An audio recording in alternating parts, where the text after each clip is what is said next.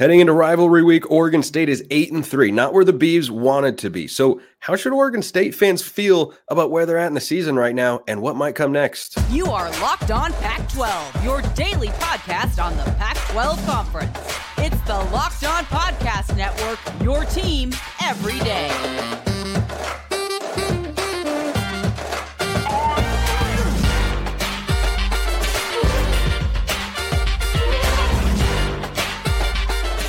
Welcome, everybody, to another episode of Locked On Pac-12. I am your host, Spencer McLaughlin. Thank you so much for making this your first listen or your first view of the day. Part of the Locked On Podcast Network, your team every day, and your number one source to stay up to date with our media rights and soon to be mostly team-free. But until then, beloved and loaded Conference of Champions. Like, comment, and subscribe. Rate and review, please, and thank you wherever you listen to or watch the show. We recently hit 5,000 on YouTube, thousands more on podcasts. I'm very grateful to all of you. I'm grateful to Carter Bahns as well, Beaver Blitz, 247 Sports, the Oregon State guy that we bring here on the show. He's gotten some good feedback. By the way, the request for our horse game came once again. We'll have to come back to that next summer when I get back to the state of Oregon. But how should those fans in Corvallis be feeling right now, Carter? 8-3, can't get to the Pac-12 championship game. A chance for a 10-win year if you're able to go into Eugene and win there for the first time since 2007. What do you think Oregon State fans are feeling, and what should they be feeling right now? There is, and I think should be, a reasonable amount of disappointment. Oregon State fans are pretty down after last week's game against Washington, which you lose by 2 points to a top four team. I don't think Oregon State is in a position anymore, or nor has it been in for a while, to take moral victories. But I mean, there's nothing wrong inherently with, playing a top four team to the wire. It was a good showing by Oregon State. It is unfortunate for the Beavers that they came up short, and I think Oregon State fans are very, very much entitled to be disappointed about it, because that's a game that Oregon State could and maybe you argue should win. But as you look at the season as a whole, the Washington State loss now stands out. Washington State looks really weak compared to where it was at that point in the season. That's obviously one you'd love to have back. I think beating at least one of Washington State and Arizona is going to be what lingers with the fan base. Maybe more so than that Washington game, although the Washington game felt like a bigger opportunity. So maybe that stings even more.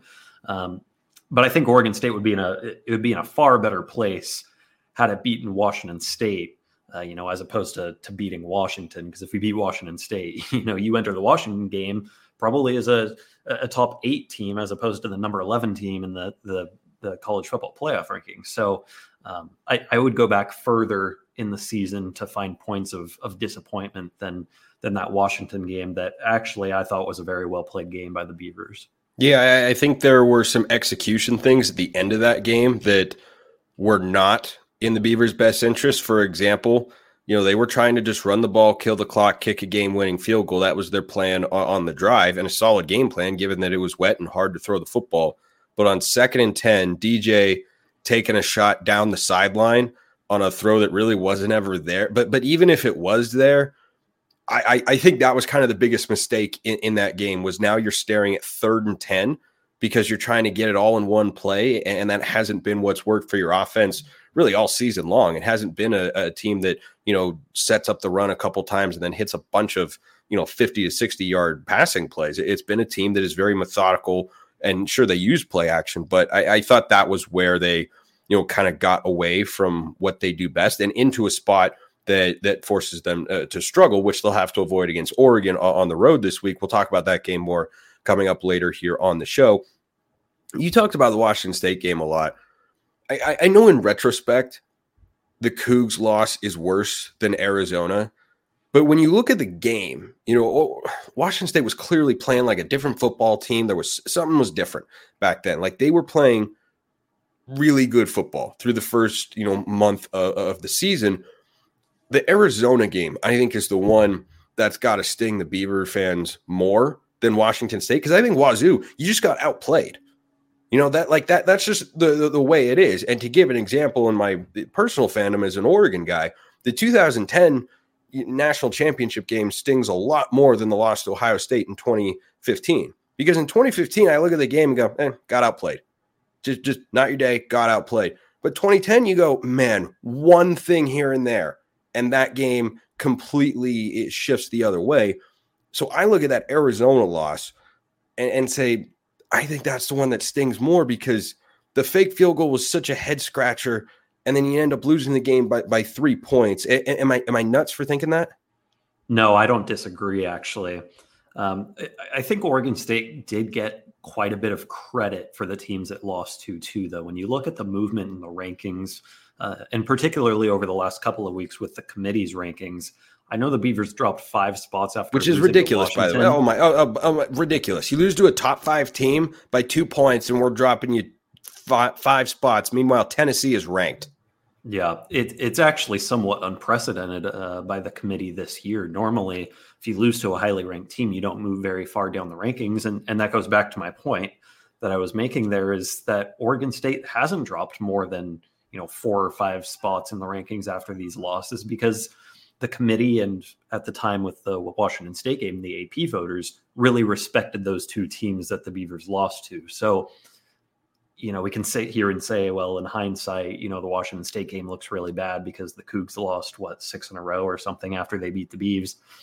Like, yes, but at the time, like you kind of to the point you made, it was a quality team Oregon State was playing, and it was a team that was very respected, and that was a tough matchup. So I don't know. It really is kind of a tough thing to gauge as far as the disappointment level in this season for Oregon State, because I think going into the year, you and I both recognized that 7-8 wins is probably the floor. There was always going to be a path to where that was possible. And while disappointing, that's just what happens when you play in coin flippy games. Last year, most of them went Oregon State's way. This year, most of them went the opponent's way. Yeah, and I think it's hard to look at a season like this for a program like Oregon State, because you and I have talked about this before. Looking at a potentially 8-win season and saying that was a disappointment is, on the one hand, a testament to how far the program has come under Jonathan Smith. But on the other hand, also the point of making a new coaching hire so that you can get back to this sort of space, because we've seen Oregon State compete for a Pac-10 championship back in kind of the late 2000s, that 2007, 2009. They were in that sort of range, competing to play in big time bowl games and winning 8-9 games at least in a season. That has always been possible, just harder to get to. And now they've gotten there, and coming up short this year, it's a disappointment. But I mean, I don't look at the season and say, oh, it was a complete and total failure for the Beavs. Because the way that college football works, you build your program to the best spot that you can get it to, and then you keep taking your best shot every year, and it's really hard.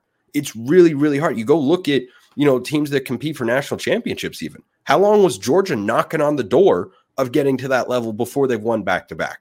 How long had Dabo Swinney was at Clemson for 7 years before he won a national championship? I'm not talking about that specifically with Oregon State, but my point is, it can take a really long time, even at high-level programs that have a lot more resources than Oregon State, to break through and have that one really big year that gets you over the hump. And unfortunately for the Beavs, it just didn't happen for them this year at a time where they're about to, face uncertainty in the conference realignment world. And think about it this way, too. Success, as we always say, is not always linear. Improvement is not always linear. You go back to a season ago, Oregon State won 10 games, and it was obviously a huge deal when the Beavers cracked the top 25, doing something that they hadn't done in a decade. Oregon State this year is probably going to finish with fewer wins than it had last year, and yet it could very well go wire to wire as a ranked team. It's playing in bigger television spots. It's drawing sellout crowds in a bigger stadium than it had last year. I mean, these are all factors that you can point to and say Oregon State's in a better position at the end of this year, even though it has a lower win total than last year. So again, to your point there, you know, you're building consistency, you're building a tradition of winning, you're building big games and big environments that you can then take another step forward off of. Just because you're only winning 8 or 9 games as opposed to 9 or 10, you know, that might look like a step backward, but think about it. Oregon State played better teams this year. It itself might have been a better team all around, and it got more attention. And really, for Oregon State, with everything that it's dealing with off the field, what more could you ask for than to put yourself in a position where you're playing good teams as a good team yourself in good TV spots? I think you have to look at this season as a resounding success, even though you come up short of your biggest goals. I think resounding success is not going to land with every Oregon State fan out there. I think there are some who might see it that way. I think a success at some level, yes, a lot of good things happen. They did, however, come up short of, you know, one of their biggest goals before the season, which was make the Pac-12 championship game. And now that goal is completely out of reach. But you touched on, you know, kind of what Oregon State did this year to get, you know, more attention, get more people interested, talk about the program, and they're probably going to go wire to wire ranked. You know, even if they lose to Oregon this week, they'll probably fall from 16, probably down into the 20s, I would guess, depending on the outcome.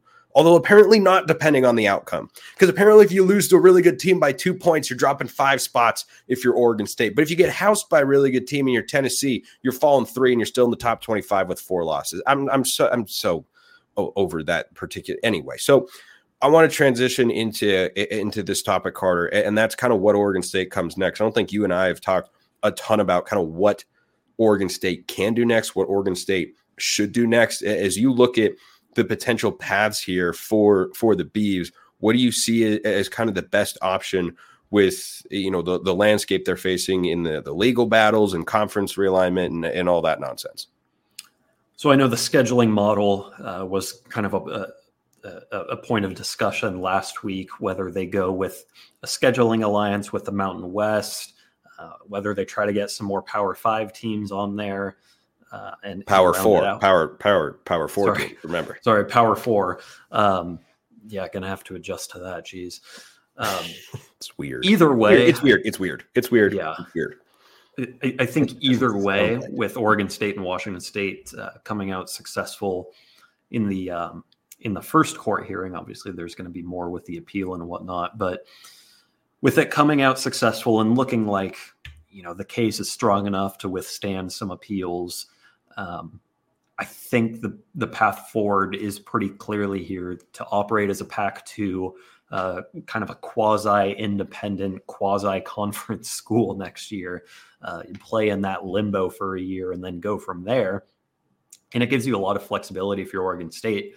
But, and I know we're going to touch on this with the future of the Oregon State-Oregon rivalry, if you're going to go that route and you don't have a guaranteed media rights deal because you're an independent or a two-team conference, you can't really afford to only play Mountain West schools and Portland State. Like, you're going to need to play teams that are going to get you on TV, because if the end goal is still to end up in the Big 12 or, you know, another power conference and not fall down to the Mountain West,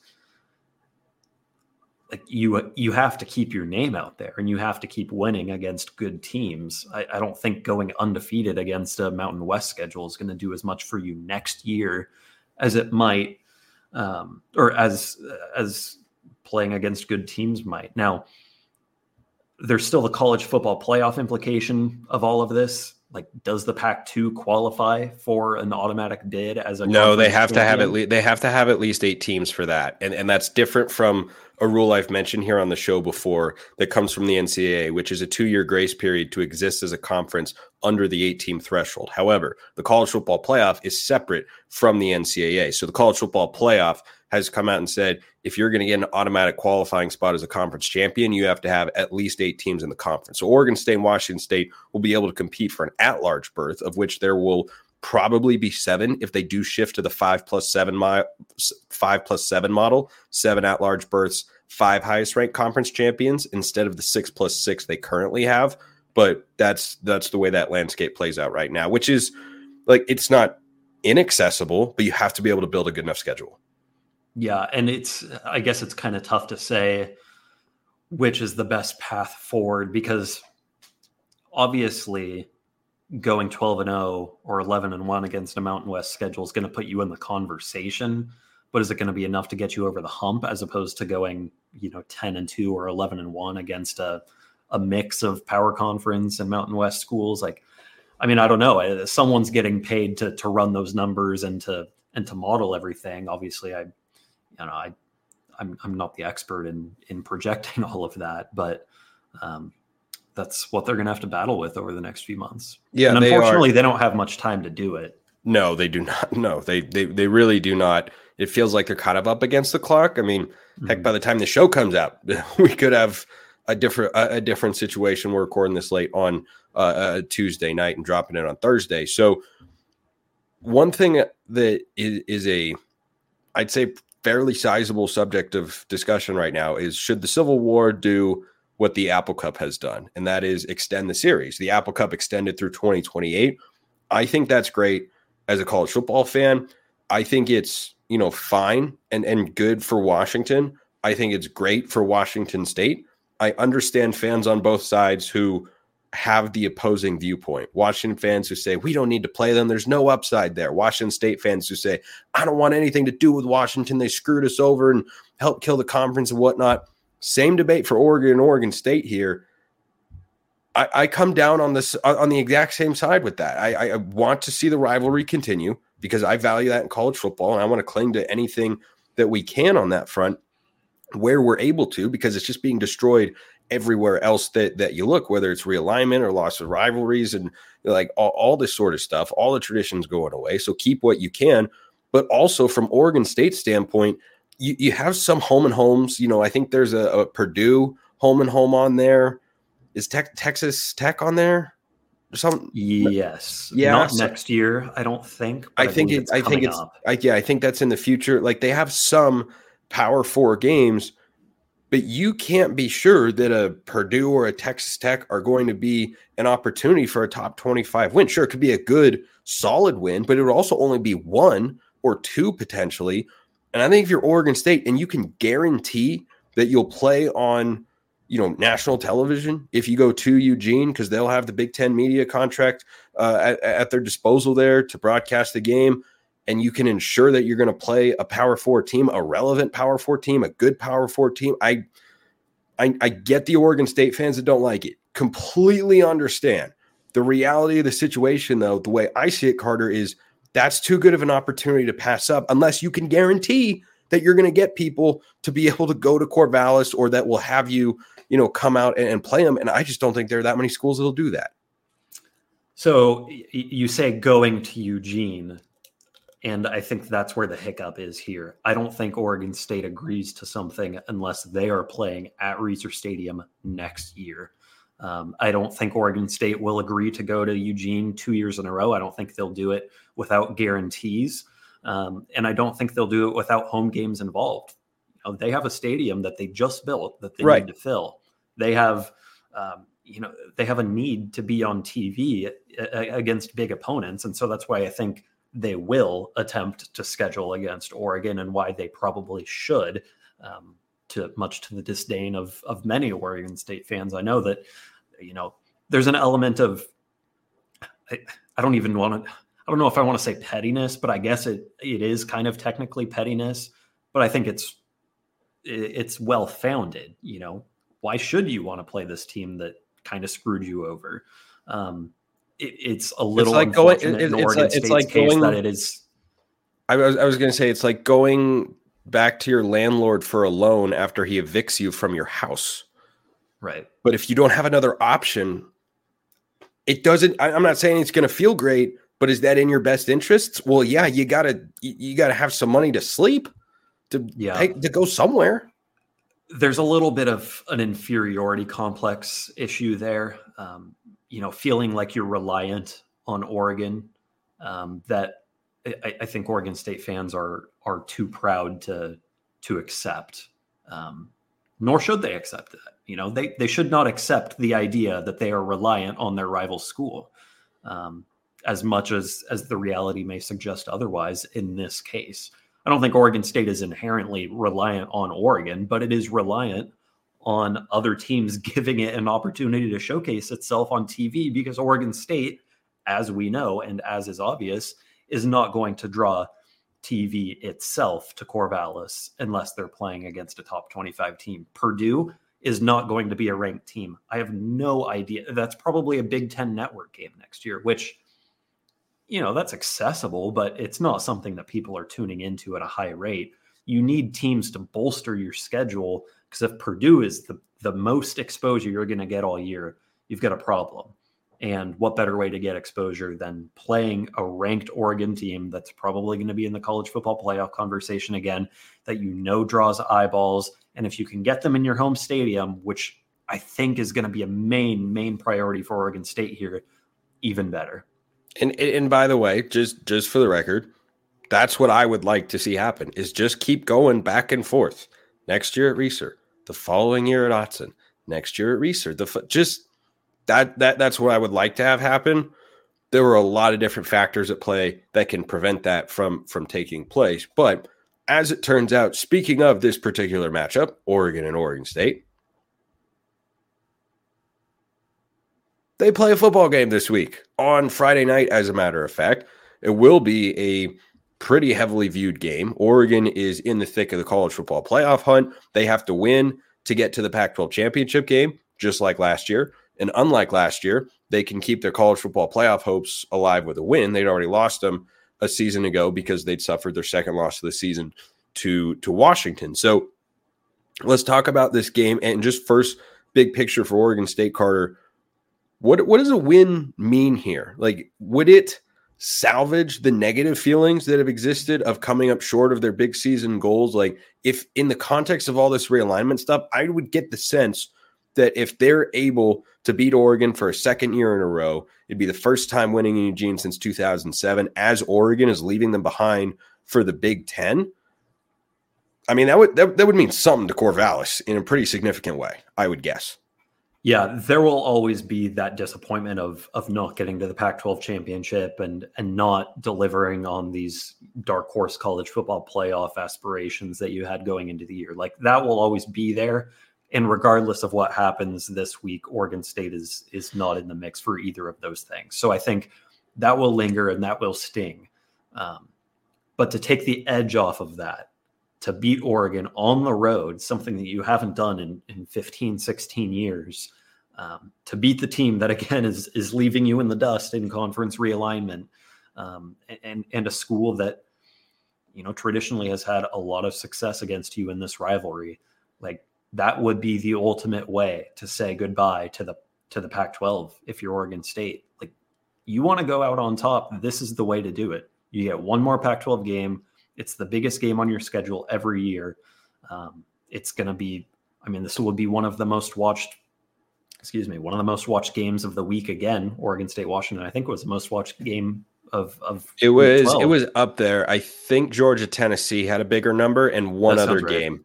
I think it was Georgia, Tennessee, one other game, and then it was Oregon State, Washington State. Yeah, I mean, this will probably be a top 3 to top 5 viewed game as well, being on Black Friday, primetime, you know, national TV.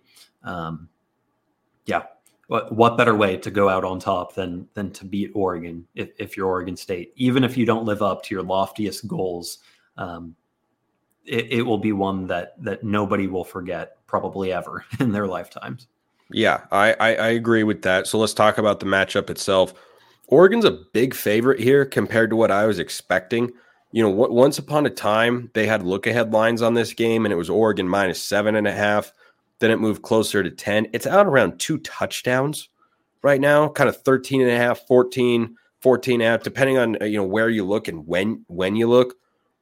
That feels like a big number to me.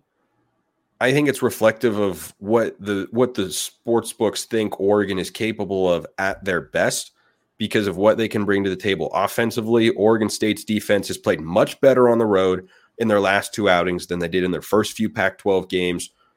But still, I just think Oregon at home is probably the reason that it's such a big number there. I don't, what do you make of that line to start and what it says about the matchup? 2 touchdowns is a lot. I think it's probably too much.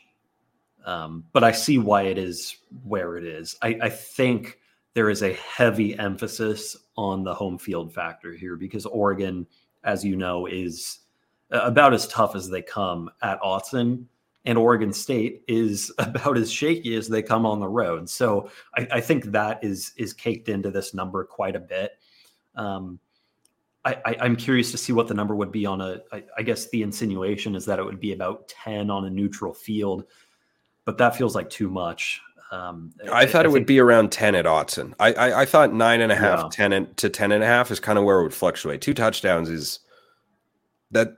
I don't know. Maybe I'm just hedging myself mentally because I can struggle sometimes having like full confidence in Oregon to play an Oregon State team that, by the way, is coming in with nothing to lose. I think Jonathan Smith is going to throw the kitchen sink at Oregon here because he's thinking, well, we're not going to the Pac-12 championship game, and it would mean the world to Corvallis to win this game in this particular moment, in the last Pac-12 game ever, as we know it here. So, you know, the potential distractions of Jonathan Smith looking elsewhere, I don't know that his team is really getting pulled by that in a big way because I thought they played really well against Washington, and I think they've played well just about every week this season. So I look at this game and say, number one thing for Oregon State, you got to pressure Bo Nix. And Andrew Chatfield Jr. has been great. Beavs have 36 sacks as a team this year. But last week, Michael Penix had a lot of time to throw, and he didn't put up great numbers. If it hadn't been a torrential downpour, he might have gone for closer to 300 or 400 yards because the pressure wasn't there. I think it's the biggest key for the Beavs here. If you don't pressure Bo Nix, he's going to pick you apart. I'd actually go to the back end of the defense.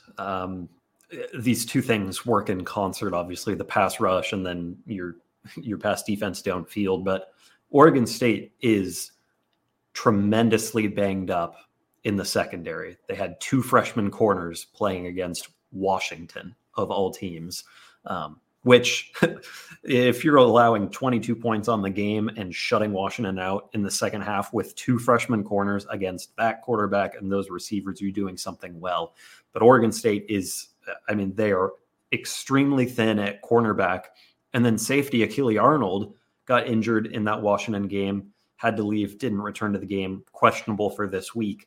If that secondary is as depleted on Friday as it is today, that 14, that might look more like the accurate number there. So I think getting healthy on the back end, and if you're not healthy, getting out of this world performances from your inexperienced corners is going to be absolutely crucial because everyone knows what Bo Nix can do and what Troy Franklin can do. I mean, it's one of the best quarterback receiver tandems out there. And if you're not healthy and if you're playing freshmen, I think they will tear you up. Yeah. And I wouldn't sleep on Tez Johnson either, who has become Oregon's number 2 receiver this season. He's coming up on a 1,000 yard campaign as well. He's less than 200 yards away from that. Real quick before you go, Carter, your prediction on the game in Eugene on Friday. I get to save mine until tomorrow, so I don't have to stick my neck out there just yet. Yeah, I was going to file mine tomorrow as well. So I frankly haven't really fully thought this one through, but well, I'd probably go by Oregon. I'd probably go Oregon by about a touchdown. I could see Oregon State kind of backdooring if it gets blowouty. You know, if Oregon's up by 2 scores or 17 points or something, I could see Oregon State scoring a late touchdown to make it look a little more respectable. They've done that in the past when this game. Each of the last 2 years, by the way, Oregon has had a 21-point lead and it has been whittled down to single digits or even worse for the Ducks. Because, you know, last year Oregon State had the big comeback. The year prior, it was 31-9. And then all of a sudden it was 31-21. And I think Oregon was staring at a 3rd and 8, or Oregon State might even have had the football at one point in time, but they came back in in that game as well. All of my prediction tomorrow here on the show, along with the rest of the games. Carter Bahns, Beaver Blitz, 247 Sports. Appreciate it as always. Thank you. Appreciate everyone listening. I'll see you next time. Until then, hope you have a wonderful rest of your day.